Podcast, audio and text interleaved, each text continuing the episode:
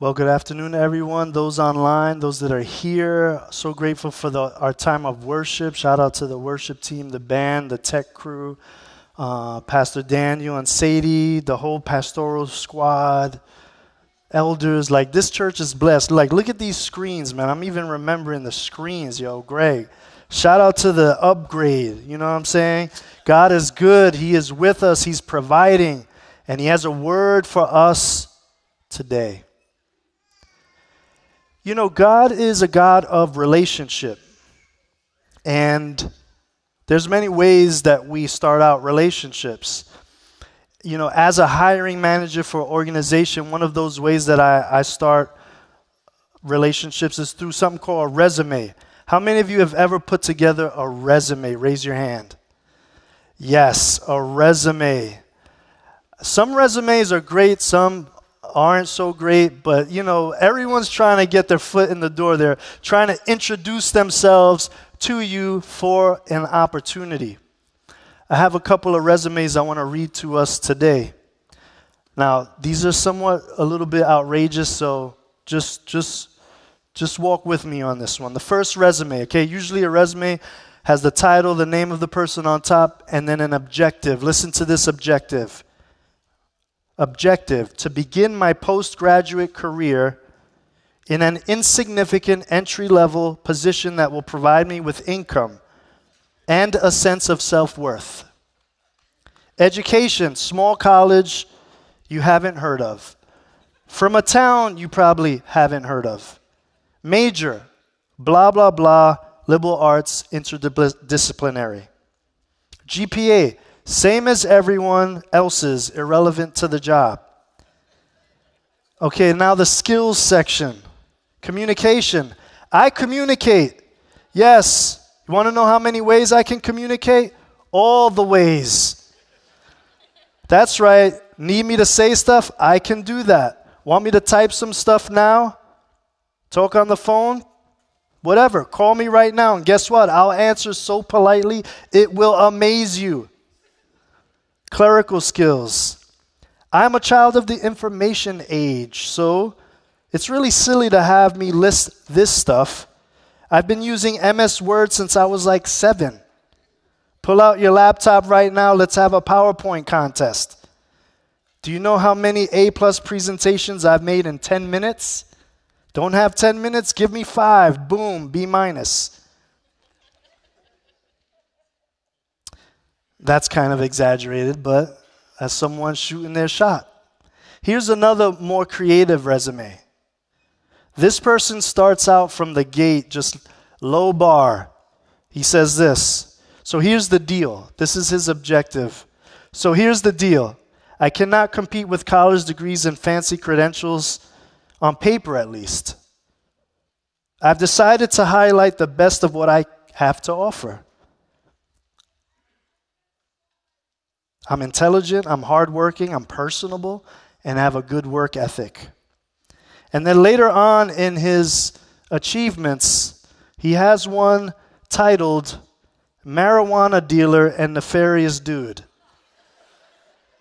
And this is what he has to say about that work experience intuitive understanding of supply and demand economics, good with money ran my own delivery service, had a consistent clientele with high customer satisfaction, gained intimate access to several very exclusive county jails, and finally, learned a valuable life lesson. Now, these are funny, these are jokes. I'm not condoning uh, marijuana sell, selling. Don't put that on your resume. But these are, these are ways that we get to know people, people looking for opportunity. The Lord has put on my heart today that He wants something. He's looking for an opportunity with each of us. And that opportunity is that He wants more than us knowing about Him. He wants us to actually know Him. There's a difference from looking at someone's resume. If you've ever hired someone, you can go through the resume process, you can check their references, call them up. You can go through all of that, but there's still something about knowing someone that you only gain through experience, through time together. And God is so good that for us today, He's calling us, He's inviting us to a deeper experience of knowing Him. And just to tell you what you can expect over the next few minutes, um, we're going to look at a text where Jesus, in his skillful, masterful way, um, invites his disciples into a discussion. And then we're going to look at some examples of people who actually knew God and what their lives, what qualities their lives reflected. And then I'm going to ask us to just reflect on that for us today because God is not just interested with you receiving a word today that you just listen to and that's it. He's going to invite us to respond. And later on, I'm going to ask pastors and uh, deacons and elders and deaconesses to come forward because I believe there's a time of ministry God may want to invite you into, and you'll have that opportunity then. Let me read the text and then I'll pray for us. If you have your Bibles, please open the living word of God to Matthew chapter 16, beginning at verse 13. I will be reading from the New International Version. The scripture says this When Jesus came to the region of Caesarea Philippi, he asked his disciples, Who do people say I am? Who is the Son of Man? They replied, Some say John the Baptist, others say Elijah, and still others Jeremiah or one of the prophets. Verse 15, But what about you? He asked. Who do you say I am? Simon Peter answered, You are the Christ, the Son of the living God. Let us pray. Father, we thank you for your word that's living and active. We thank you, Lord, that your word is useful for teaching, rebuking, equipping, and training in righteousness, so that we may be thoroughly equipped for every good work. Lord, use these words now. Lord, minister to us, minister to your people, those here in the present, those online. I pray that, God, you would do a work only you can do, that, Lord, everyone would sense your presence and your invitation to us. Open eyes to see great and wonderful things in your word today. In Jesus' name, amen. Amen. The title of this message is Who Do You Say I Am? It's such an important question. When I was 14, I ran away from home. I ran away because there was a lot going on in my life, a lot with my family, a lot with my own insecurity, a lot with the friends that I was rolling with, and I was in a lot of trouble. And um, I ran away, and it was in that, that, that period of time that Beverly kind of read a little bit of Jesus' resume to me, so to speak. And in, in, in getting to know her, she shared stories of of what God had done in her life, and one day asked me, Do you know that Jesus loves you? And that was the beginning of me beginning to hear about God. And I know that there are some of us here today that we've heard about God for a long time. It's been years, maybe. We grew up in Christian homes. We um, grew up hearing about the faith. But there's a difference between knowing about God and actually knowing God. And I knew about God, and for the last 30 something years, I've been experiencing the actual knowing of God. And that comes through ups and downs. And I would imagine that today, not only are there people here who maybe grew up and know about God but don't know Him, but there are people who they know God. And life is so complicated that even in knowing God, you go through seasons, you go through stages, and we see that we see that here even in scripture, even in this passage. See, Jesus was with his disciples and even in Jesus' strategy for discipling them, there were stages, there were milestones of how he developed them. He didn't reveal everything to them all at once. it was a, a process, and Jesus knew in what stage they were ready to receive a new revelation of who he is and in the next stage to receive the next revelation in this in this part of the journey Jesus is inviting them into a deeper understanding of him. See, when Jesus first called the disciples, he didn't, he didn't lay out the whole blueprint. He didn't lay out the whole plan. He didn't tell them, yo, it's going to be hard for you. It was, it was, it was a process. It was an art of introducing them to who he was. And, you know, he flexed a little bit, you know, at the party, you know, at the wedding. He, he showed them his, his, he was flexing his divine nature. I, I, could turn water into wine. Peep this. Come follow me. And he gave them glimpses and he, he, he showed them over time who he was. But here in this moment, they're in a stage of understanding who he is where he's going deeper. And he's, he asked them, Who are people saying I am? And they, they reply and they say, Some say you're Elijah, some say you're this person, you're a prophet, you're John the Baptist, but who do you say I am? See, the world will tell us what they think or who they think God is. And we have to be so careful that we don't believe what the world says about who God is. We have to truly know the truth. And here, Jesus, he's, he's digging in deeper into their hearts. And, and, and get this Jesus was not insecure. Jesus wasn't asking them this question because he was insecure and he just wanted some affirmation. He wasn't fishing for, you know, some praise or um, some, you know, reassurance of what they thought about him. He wasn't seeking their approval. What Jesus was, was looking into, see, Jesus knows, knew their thoughts. He knew what was in their heart. And he wanted to get into their faith. And today, this afternoon, Jesus wants to look into our faith. He wants to, he wants to invite us in into a deeper relationship. Who do you say I am? And we can't miss this. We cannot miss this. There may be some listening right now who think, okay, God was, Jesus is one of many. No. Jesus is the truth, the way, and the life. There is only one way. There is, he was, he was God in the flesh. Think about that for a minute. He wasn't just a great religious leader. No, this was John 1, where it says, In the beginning was the Word, and the Word was with God, and the Word was God, and the Word moved in to the neighborhood. This was God in human flesh with people. And it was important that they would know and understand that at a much deeper level because later on in the chapter, we see Jesus reveals to them for the first time, he says, Look, I'm going to suffer many things and I'm going to I'm going to die.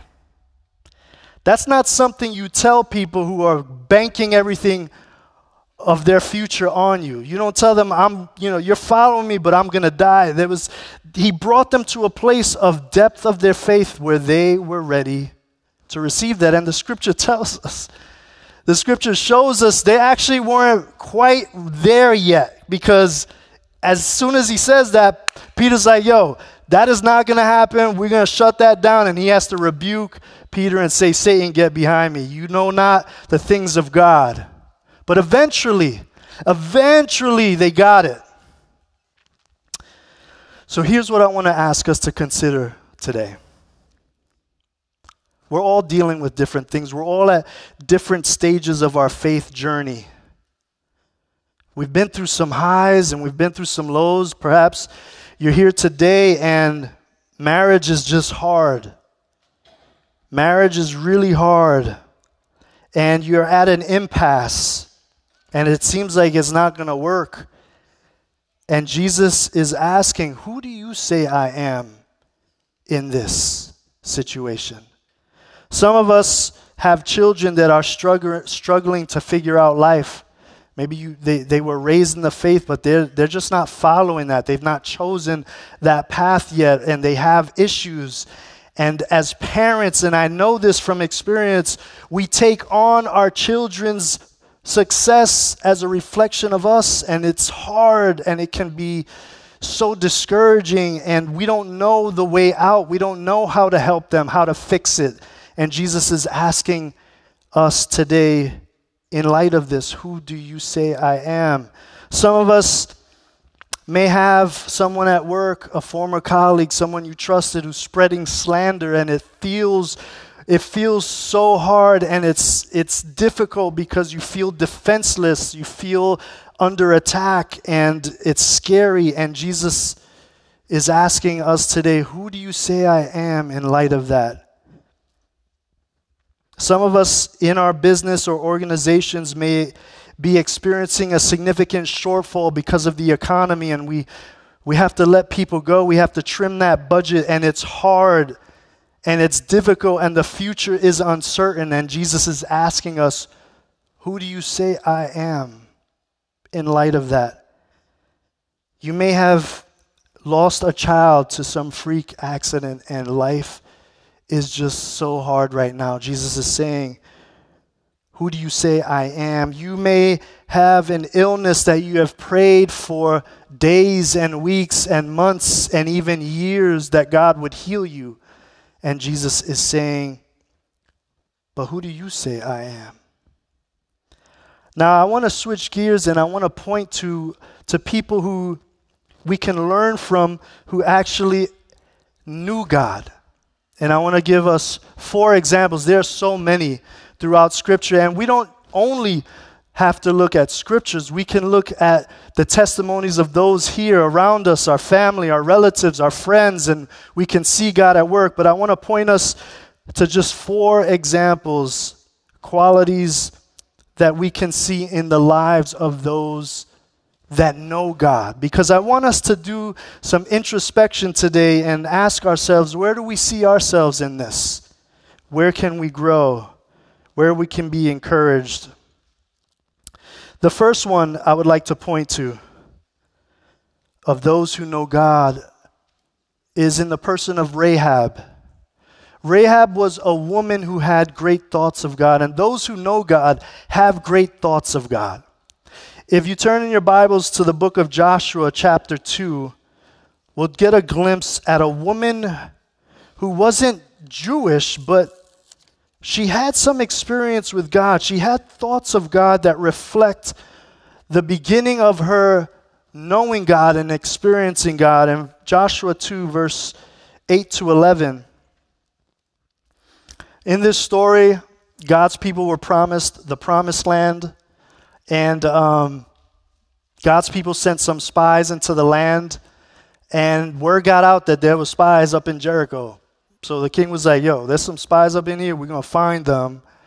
And they heard that they were potentially with this woman, Rahab. And this is how she handled that situation. Verse 8 Before the spies lay down for the night, she went up on the roof and said to them, I know that the Lord has given this land to you, and that a great fear has fallen on us, so that all who live in this country are melting in fear because of you. We have heard how the Lord dried up the water of the Red Sea for when you came out of G- Egypt, and what you did to Sihon and, and Og, the two kings of the Amorites east of the Jordan, whom you completely destroyed. When we heard of it, our hearts melted and everyone's courage failed because of you. And here's what she says For the Lord your God is God in heaven above and on earth below. Here was a woman, Rahab, that is described as a woman who wasn't Jewish. She had some extracurricular activities going on as her means of income. And yet she knew Yo, God, this God is the God of heaven and the God of earth. He is the God who is running things. He is the all powerful God. And in response to that, I want to rock with you. So she made an agreement with the spies. And we know the story, but do you really know the story? Do you really know that this woman knew God in such a way that she's connected to Boaz? Do you know that Rahab knows God in such a way that she is listed in the lineage of Jesus Christ? Do you know that God when you when you know him, he'll take your story no matter where you started and he will do something in your life that is extraordinary. And there may be someone here who has made mistakes, who has, but you have thoughts of God. You know that He loves you. You know that He's powerful, that He can work in your situation. And if, if you give Him your life, He'll transform it. Those who know God have great thoughts of God.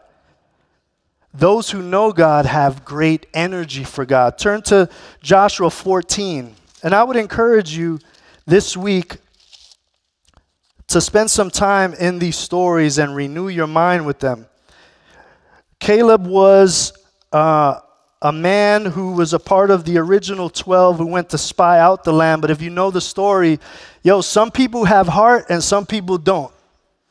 If you grow up, you know, I grew up in, in New York City and like that was a, a phrase, yo, he has mad heart. Meaning he has courage. Some people are scared and they don't have heart. Caleb was someone who had heart. Him and Joshua were part of the 12. They went out and sp- spied on the land and came back and said, Yo, we got this. Like, if God is for us, it doesn't matter who's there, it doesn't matter how thick the walls are, we got this. But the other 10 were like, Chill, bro. This is my vernacular. Chill, bro. We ain't got nothing. They're going to slay us. And it says in this passage that these 10 scaredy cats convinced the whole Israel not to pursue the promise. And we read that Israel ended up spending how many years? 40 years, yo, in the wilderness. Joshua 14, 7 to 12 reads, it was four, I was 40 years old when Moses, the servant of the Lord, sent me from Kadesh Barnea to explore the land. I brought him back a report according to my conviction, but my brothers who went up with me made the hearts of the people melt with fear. I, however, followed the Lord with all my heart. So on that day, Moses swore to me, The land on which your feet have walked will be your inheritance and that of your children forever, because you have followed the Lord my God wholeheartedly. He goes on, Now then, just as the Lord promised, He has kept me alive for 45 years since the time He said this to Moses while Israel moved about in the desert. So here I am today, 85 years old and I'm still as strong today as the day Moses sent me out. I'm just as vigorous to go out to battle now as I was then. Now give me this land. See, those who know God, this is important, people. Those who know God have energy for God. And that energy doesn't last 40 minutes, it can last 40, 45 years. Like, bro was in the wilderness trusting God. Sometimes things don't they don't align the way we want them to in the timing we want them to. Are we a people who have energy for God for 40 minutes? Or are we going to endure? Are we going to keep going? Are we going to have that same vigor, that wholehearted devotion for the long haul? If God doesn't meet our expectation, are we going to become disappointed with God and say He's not real? Those who know God have great energy for God. Those who know God have great boldness for God. Turn to D- David, the uh, First Samuel, the story of David. And I, yo, every time I'm here, I'm talking about David. I just can't get enough of the, the impact David has had on my life. But turn to 1 Samuel 17. I just want to point out again another, another person who knew God. And it, it wasn't just it was just so evident because of the way that he responded to challenges. Beginning actually at verse 32, David shows up to a gathering of soldiers.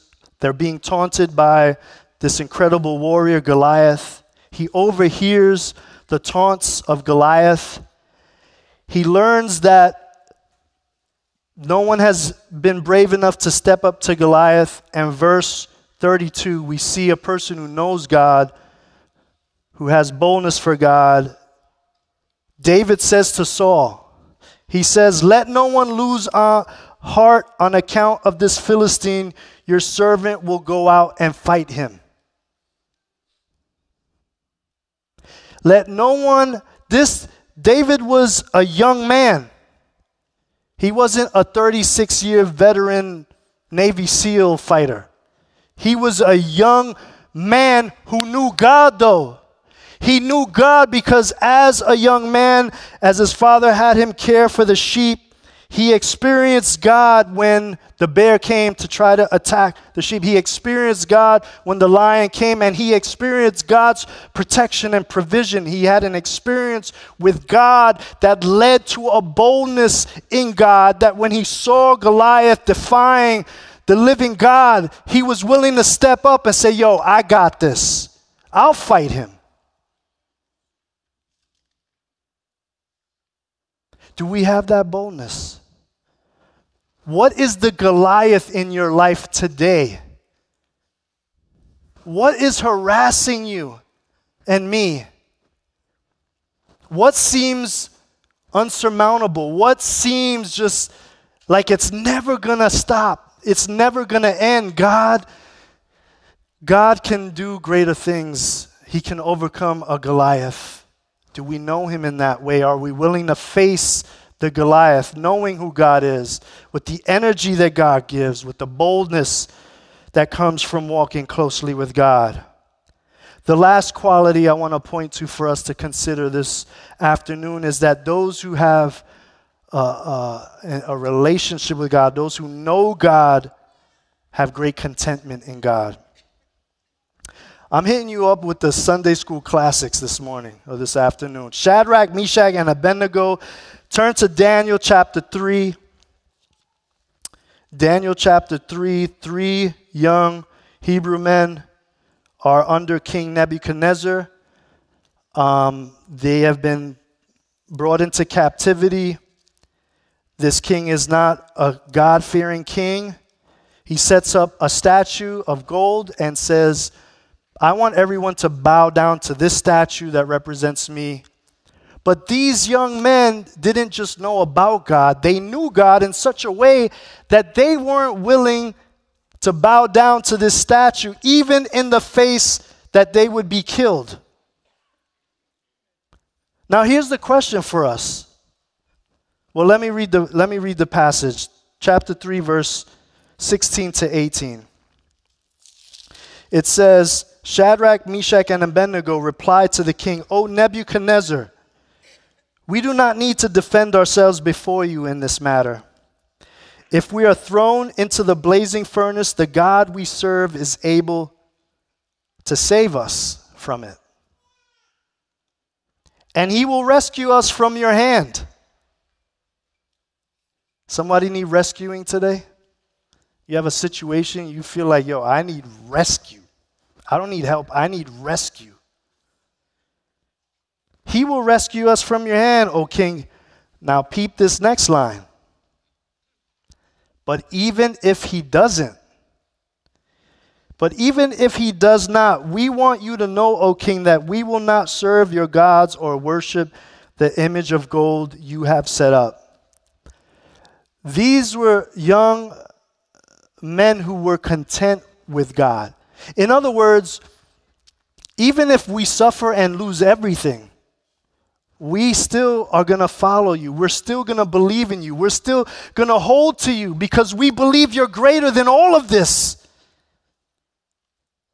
And those who don't know God, when things get tough, when the, the, the going gets tough and God doesn't show up, we're tempted to just walk away from God. And perhaps someone's watching this Perhaps you, you've, you've had the unfortunate experience of experiencing some catastrophic loss in your life. Someone you loved deeply that was good and, and, and impacted your life, and you lost them, and you ask God, why? And you didn't get an answer that was satisfactory. And because of that, you said, you know what? Forget this. God is inviting you back. Because in the pain, there is a knowing God at a deeper level. There's a contentment that can come that though it doesn't, it doesn't answer all the questions, it, He's enough. He's enough to equip you to live in life through that pain, but to move forward with joy, to move forward with gratitude, to move forward with, with optimism, and to move forward with hope and healing. I know this because I've seen, I've seen brothers and sisters walk through hard things, like my sister Deanne Boyd. In 2013, I went to meet with her for an event. She wasn't there because she was ill. That illness turned from a day to a week to a month to a year to six years of, of, of, of incredible migraine headaches. I mean, debilitating headaches, the kind of headaches that you can't, you can't look at sunlight, you can't really talk to people, you don't have energy. And I've, we've prayed, and many people have prayed for her. And oftentimes I ask God, Lord, what, what is going on? Like, why haven't you healed her yet? And my heart has, has broke for her. And I spoke with her recently, and she said, Ray, you know, I, I, think I, I watched The Chosen. Any Chosen fans here? It's really inspirational. There's this one scene with little James. I'm not going to spoil it for you, but you got to see it. It was a poignant moment of someone with, with a, a, a disability wanting healing. And, and I said, Did you see that episode? And we started talking via text, and she said, You know, Ray, I had a public ministry once, but since this suffering, my private ministry with people has grown so significantly in ways that I could have never imagined. And God is using me to encourage so many people who are suffering.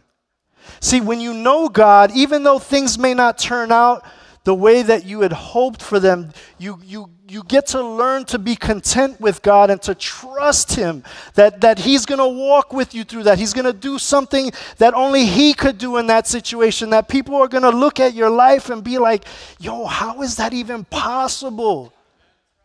That's what happens when you know God. You have this, this energy for God, these thoughts of God, this boldness for God, this, this contentment for God. Jesus is asking us today, in light of what we're dealing with, who do you say I am? Am I big enough? I want to walk with you through that. I want, you, I want to help you overcome that.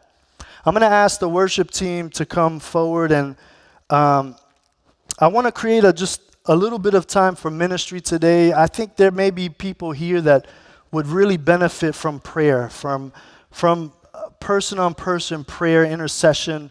I'm going to ask um, our friends to come forward, uh, pastors and, and deacons and deaconesses and elders. We're going to pray for those who want prayer. And you don't have to come forward, you could stay in your seats, but we're going to just have a little time to linger.